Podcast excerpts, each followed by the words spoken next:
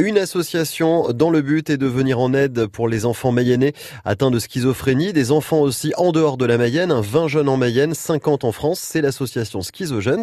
On fait connaissance avec des bénévoles au sein de cette association, des parents aussi, présentation avec l'une d'entre elles. Je m'appelle Marie, je fais partie de l'association Schizogènes depuis 5 euh, ans, depuis le début quasiment. Bah, la première question Marie, c'est en 2014, qu'est-ce qui fait que vous avez mis les deux pieds dans Schizogènes?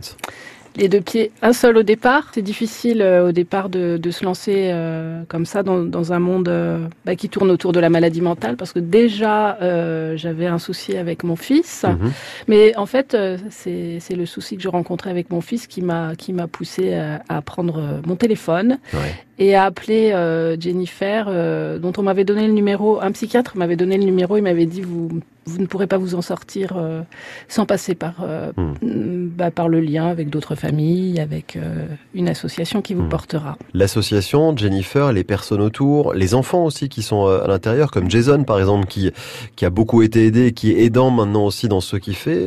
Il y a cinq ans, maintenant donc cinq ans après, est-ce que vous ressentez vraiment ça comme une famille plus qu'une association, un ah bah, besoin, un lien ouais. Complètement, un hmm. besoin, un lien. On sait, on sait les uns les autres qu'on peut compter les uns sur les autres.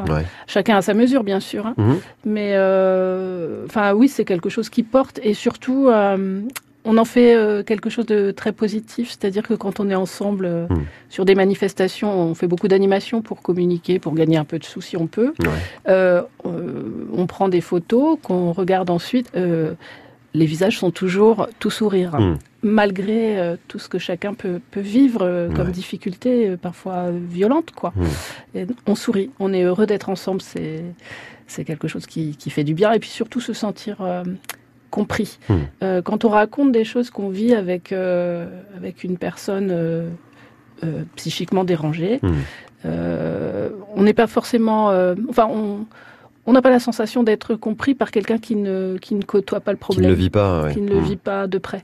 Là, euh, on est compris sans être euh, jugé. Mmh. C'est tout à fait euh, étonnant. Même sur des, sur des réactions qu'on peut avoir dont on n'est pas forcément fier, on n'est mmh. on n'est pas sur la propre réaction des parents plus que de l'envoyer, c'est ça. On n'est pas des parents magiques. Enfin, on n'a pas trouvé, on n'a pas réussi, on a soi-même cédé à la colère, etc.